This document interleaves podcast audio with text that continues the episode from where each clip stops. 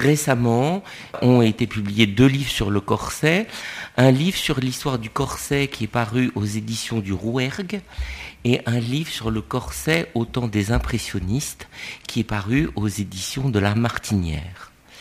Donc du coup aujourd'hui, moi je voulais vous parler donc de la en fait c'est plus lié au premier ouvrage, c'est-à-dire essayer de définir euh, pas simplement ce qu'est le corset au point de vue euh, strictement de sa fabrication, parce que je pense que pour vous, euh, c'est, vous le connaissez déjà, mais plus sur les aspects du corset à travers les âges, et donc ces multiples visages ou la façon dont euh, les époques et les cultures ont utilisé cette pièce de mode pour en faire autre chose que ce qu'il est au point de vue de sa technique de couture.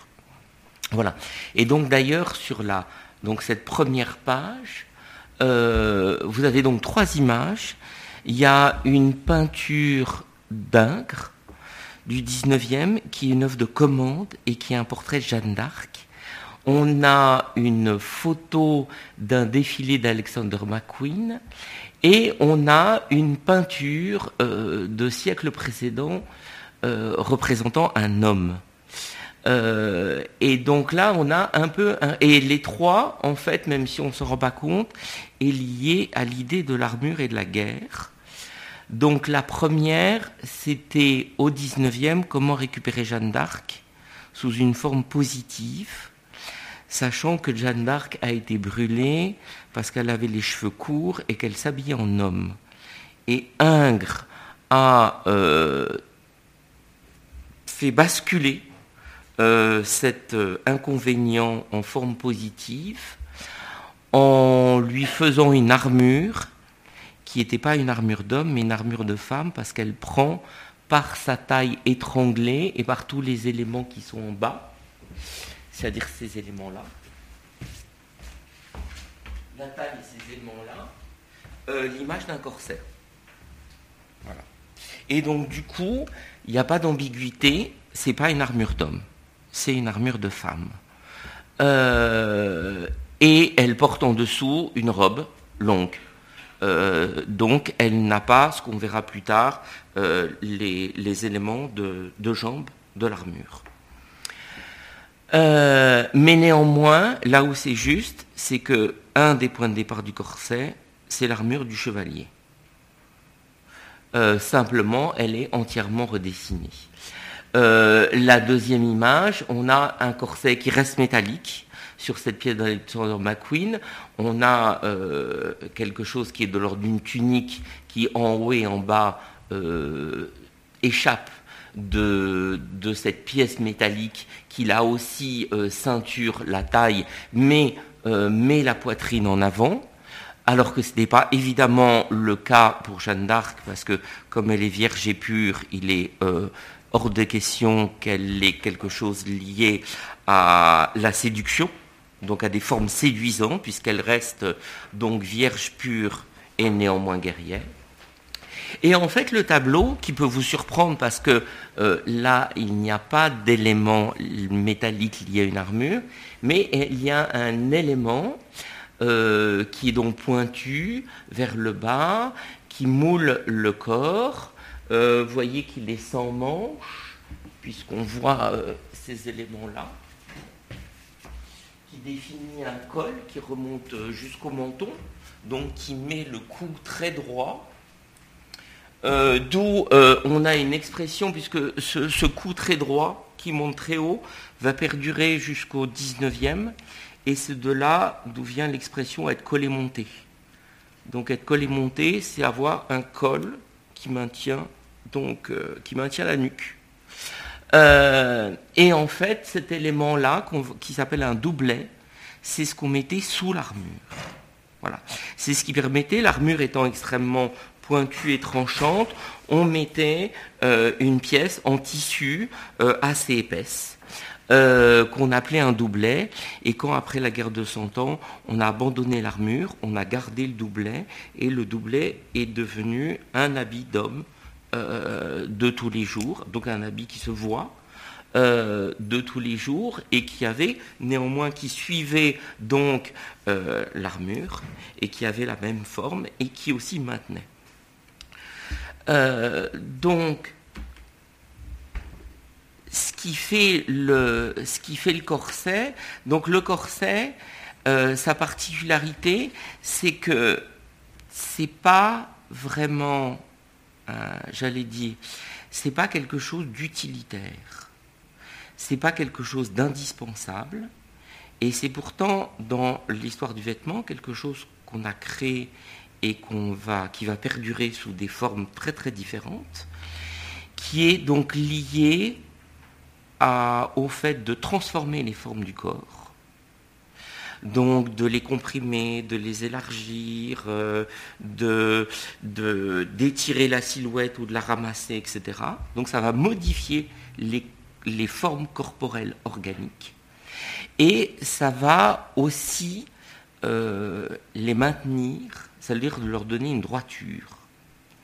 Et donc, le fait de transformer les formes organiques du corps, ça va être lié à euh, des systèmes culturels liés à la beauté, et le fait de le maintenir, donc de le faire le plus droit possible, c'est lié à de la morale.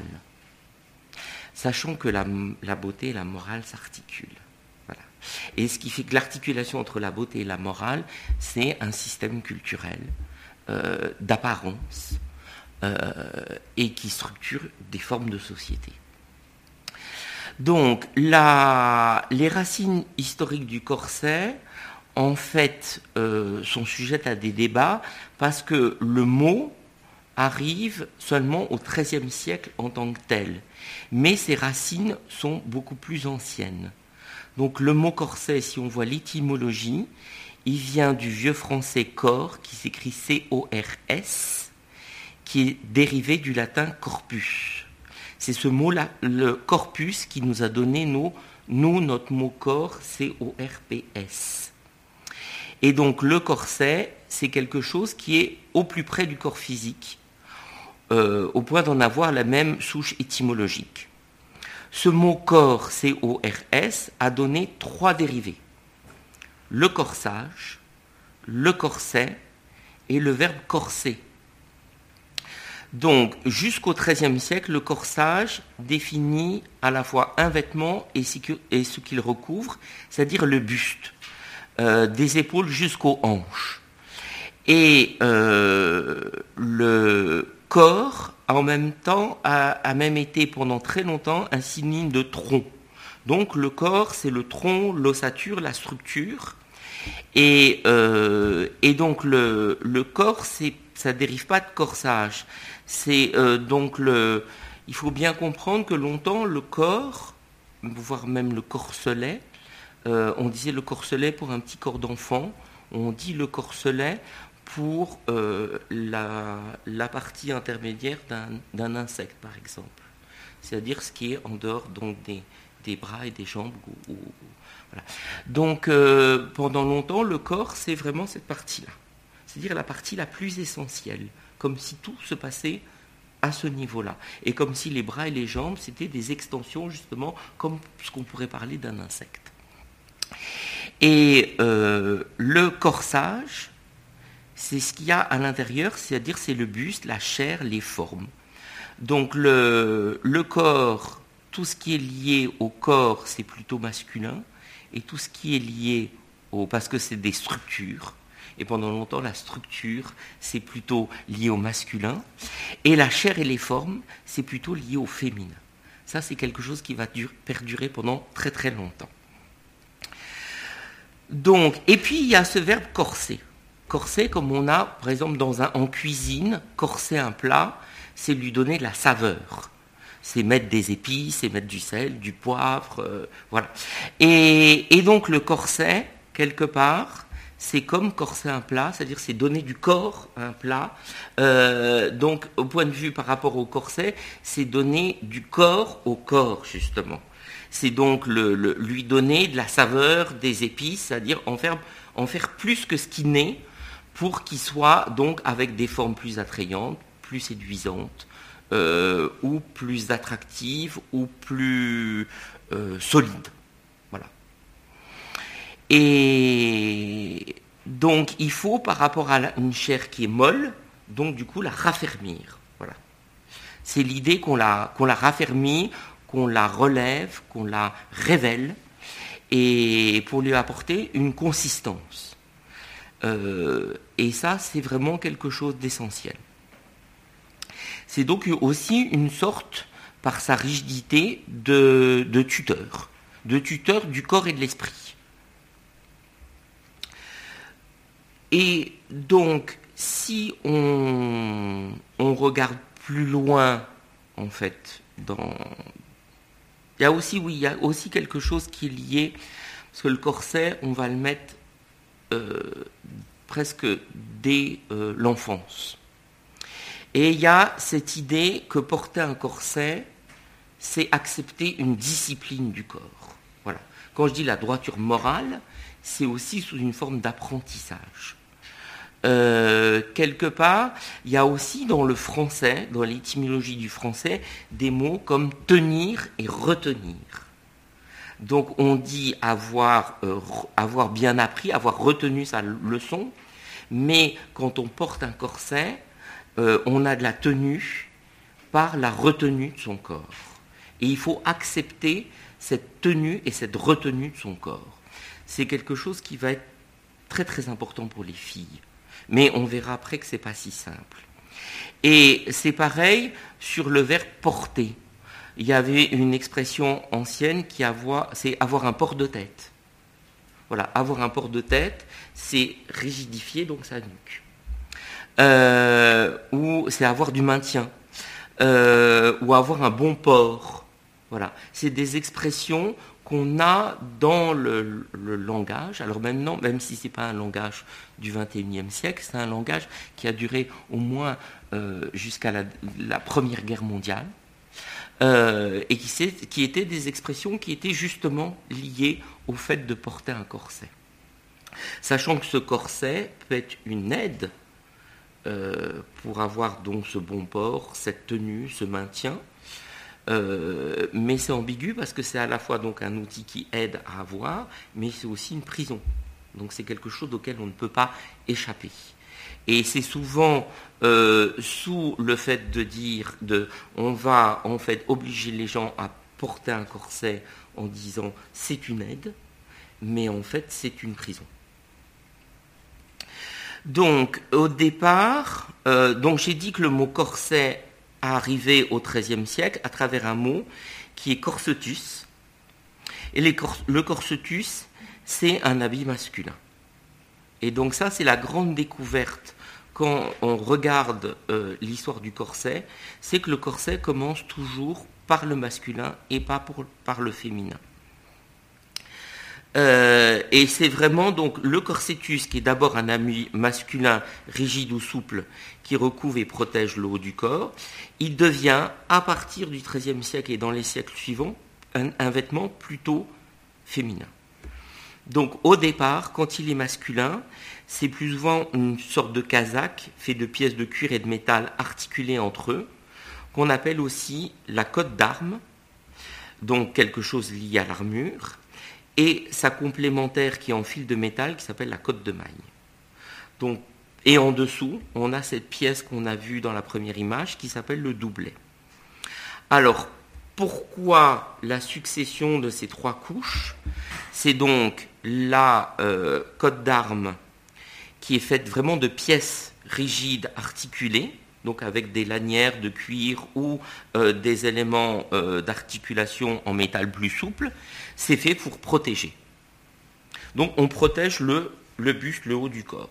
Évidemment, comme c'est articulé, il y a des failles. Donc pour que les lances, les épées, etc. ne rentrent pas dans les failles, on crée la cote de maille, qui est une articulation qui est faite en tricot de fil de laine et qui par son épaisseur va dévier la lame ou empêcher la lame de rentrer à l'intérieur du corps.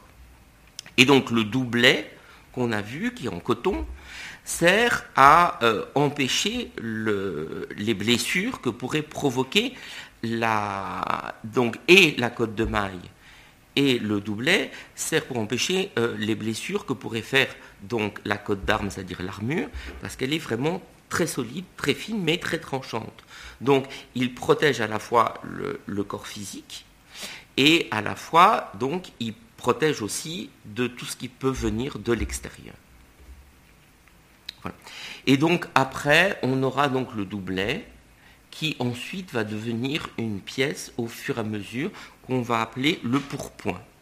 Donc qui est une pièce en tissu mais dont la forme est donc la mémoire de la corde d'armes qu'il y avait euh, auparavant. Euh, et donc le pourpoint, c'est vraiment un terme qu'on utilise durant la Renaissance.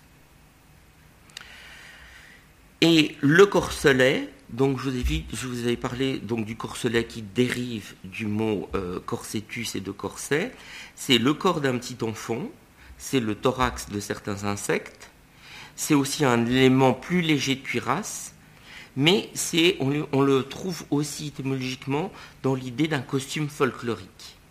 Donc ça, c'est étonnant.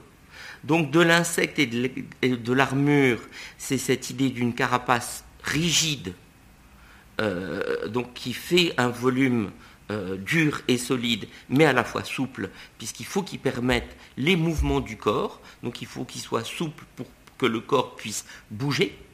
C'est pour ça que la côte de maille aussi est tricotée pour qu'elle puisse, euh, euh, j'allais dire, évoluer avec les mouvements du corps, puisqu'on est quand même sur une armure, donc sur des batailles. Donc il y a énormément de mouvements, des épaules, des bras, des jambes. Donc il faut qu'elle ne soit pas, euh, elle protège, mais il faut qu'elle n'empêche pas le mouvement. Donc forcément, elle doit être souple et articulée. et du costume folklorique, on a cette idée du décor et du fait que euh, on va avoir d'une certaine manière une sorte de faire voir. C'est-à-dire il faut que euh, l'armure signifie quelque chose sur la personne qui porte l'armure. Si on revient d'ailleurs sur euh, l'image centrale d'Alexander McQueen, ce qui est étonnant, c'est qu'en fait, nous, en France, euh, on a des, quand on fait donc la guerre, on a des, porte-étendards. Dans l'étendard, on sait quel régiment et de quel pays euh, ou de quelle province, en tout cas d'où on vient. Ça permet en fait dans une bataille, et on a un bouclier, et sur les boucliers, il y a des armoiries. Ce qui permet dans une bataille d'identifier si on est avec euh, ses amis ou ses ennemis. au Royaume-Uni, en fait, on porte une écharpe sur l'armure. Donc on n'a pas le bouclier, on n'a pas l'étendard, on a une écharpe sur l'armure. Euh, et quand, les grandes guerres vont finir, cette écharpe de laine euh, qui est euh, donc à carreaux et qui permet donc de reconnaître d'où on vient, de quel clan on est, cette écharpe, on va la descendre et ça va devenir le kilt. Et d'une certaine manière, Alexander McQueen, qui est donc euh, un couturier britannique, se souvient un peu de ça, parce que l'élément blanc que vous avez, normalement il était dessus, évidemment pas blanc, mais il était donc une grande pièce de tissu continu qui était sur l'armure, donc sur l'élément euh, qui est doré, et qui après va en fait être une sorte de jupe qu'on va nouer sur les hanches et qui va toujours signifier de quel clan on est. Euh, et donc il y a toujours cette idée qu'il faut euh, donc euh, que le vêtement c'est aussi du domaine du dire, c'est du domaine du voir et du domaine du dire. Et ça, c'est vraiment très important. C'est-à-dire, c'est quelque chose lié à la distinction. Ça permet de distinguer d'où on vient, ce qu'on fait, quel est son rang social, quel est son métier, et ça permet, aussi de se distinguer. Donc à travers euh, ça, on va avoir des variations qui permettent de dire à l'intérieur de ce même rang social, de ce même métier, euh, etc., de euh, s'affirmer en tant qu'individu au sein du groupe. Et ça, c'est vraiment quelque chose d'essentiel. Voilà. Et sous, en fait, l'élément là. Il y a aussi quelque chose qu'il faut comprendre. Alors, mais peut-être vous le savez, le vocabulaire du vêtement est compliqué parce que ce qui est dessous passe dessus. Euh, les nominatifs, etc., n'arrêtent pas de changer dans l'histoire. Il faut comprendre que le corset, ce qui est fait que le corset n'est pas un sous-vêtement, c'est donc que son origine, c'est l'armure, et euh, le sous-vêtement, dans l'histoire du vêtement, c'est la chemise. Donc la chemise n'est pas quelque chose du dessus, mais quelque chose du dessous, c'est-à-dire le premier linge qu'on porte sur soi, on l'appelle donc une chemise et elle est blanche. Euh, donc le, corset, c'est donc un autre rôle. Donc c'est pour ça que le corset n'a jamais été considéré, euh, sauf à partir de ses dérivés plutôt lié à la fin du 19e et au 20e siècle quand il va devenir guépière, euh, pendant tout le reste des siècles précédents, ça ne va jamais être lié à la lingerie et aux sous-vêtements. Du fait qu'il existe le premier vêtement du corps qui est la chemise. Et donc au-dessus de la chemise, il peut y avoir d'autres vêtements, et surtout pour les hommes, il y a en effet euh, le doublet, ensuite la cotte de maille et ensuite la cotte d'armes. Euh, donc, euh, donc ça, c'est quelque chose voilà, qui est aussi assez important. Donc, si on cherche les origines les plus anciennes euh, de quelque chose qui pourrait ressembler à un, un corset, c'est cette figure. C'est ce qu'on appelle donc une figure qu'on appelle la déesse au serpent. Et euh, alors, c'est la première statue qu'on a découverte pour lequel vous voyez, il y a euh, donc vous avez deux variations, une en couleur et une blanche. Donc on a une taille qui est extrêmement ceinturée. quelque chose qui redéfinit les formes du corps, qui accentue certains éléments, donc accentuer la poitrine, euh, étroitiser la taille, avec qui réunit donc des éléments euh, ornementaux et des éléments utilitaires. Euh, et, donc euh, ça, c'est quelque chose donc qui correspond exactement à ce que deviendra le, le corset. Et donc on le retrouve dans cette autre figure contemporaine qui est donc un, un corset d'Alexander McQueen de mémoire, si je ne fais pas d'erreur, euh, me semble-t-il, a été fait pour Givenchy. Mais ça, c'est à, vérifier.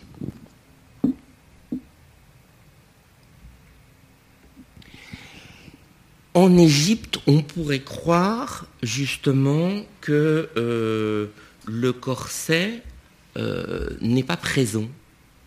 Et en fait, il est plus qu'on ne le pense.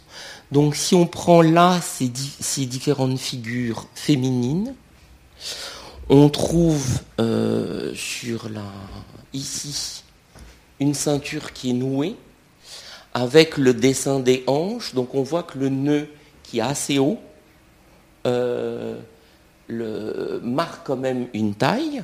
Donc on voit à, à chaque fois que la taille est extrêmement représentée et donc cette ceinture euh, définit la ligne de la poitrine assez haute. Et on voit aussi là-dessus, là-dessus, un système de bandelettes. Alors, il faut garder ce système de bandelettes en mémoire, qui a été repris donc par cette robe de Asdin Alaya, que vous devez connaître. Donc, le système de bandelettes, si ça ne correspond pas au système d'articulation d'un corset, c'est quand même donc ce système de bandelettes des choses qui vont pouvoir étrangler le corps. Et en rentrant donc avec chaque bandelette à une longueur prédéfinie, entre les bandelettes, on a donc des éléments qui sont beaucoup plus souples euh, et qui peuvent bouger. Et donc ça va, c'est une tunique euh, qui va complètement redéfinir par l'élasticité de ces bandelettes les, euh, les formes du corps et qui va être très important ensuite, en particulier pour le vêtement du, Moyen Âge.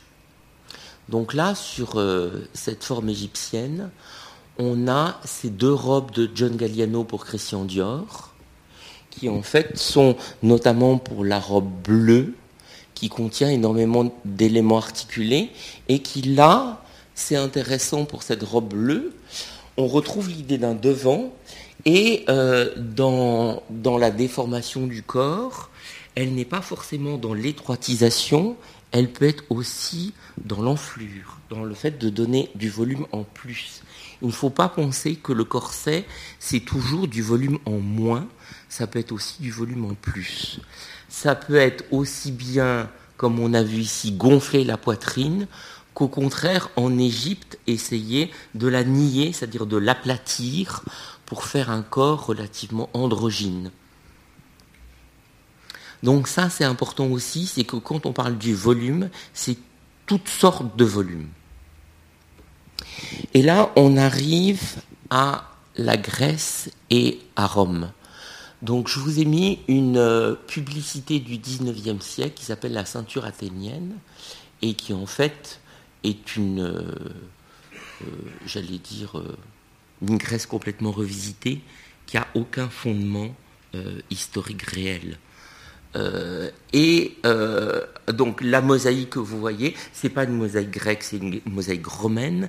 Elle a été trouvée à, Pompéi et c'est un moment aussi euh, très important.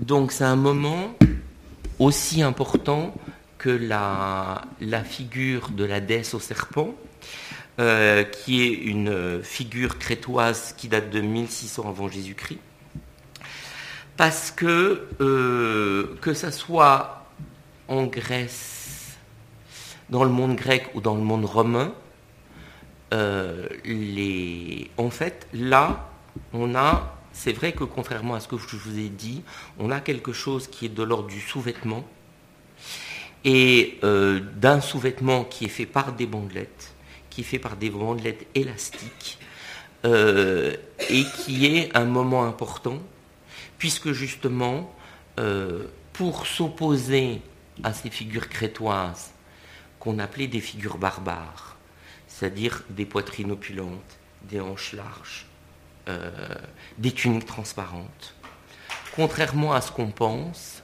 dans le monde grec et dans le monde romain, c'est un monde extrêmement prude, où il n'y a quasiment pas de nudité. C'est-à-dire que toutes les femmes ont au minimum ces vêtements-là, et que ces vêtements vont euh, essayer de redéfinir une silhouette du corps extrêmement androgyne, extrêmement élancée. Et notamment, il y aura des pièces de vêtements qui vont empêcher la poitrine des fillettes de grandir, pour justement qu'on ne les confonde pas avec le, la silhouette volumétrique des barbares. Euh, et, donc, on va avoir tous un système extrêmement complexe euh, de sous-vêtements pour les seins, pour les hanches. On voit aussi là aussi des seins extrêmement hauts, euh, des hanches extrêmement basses, mais qui vont tout le temps être recouvertes et qui vont tout le temps être ceinturées, être sanglées pour définir un corps et donc des critères de beauté euh, qui se mettent en place par différenciation. Comme je vous ai dit tout à l'heure, par distinction.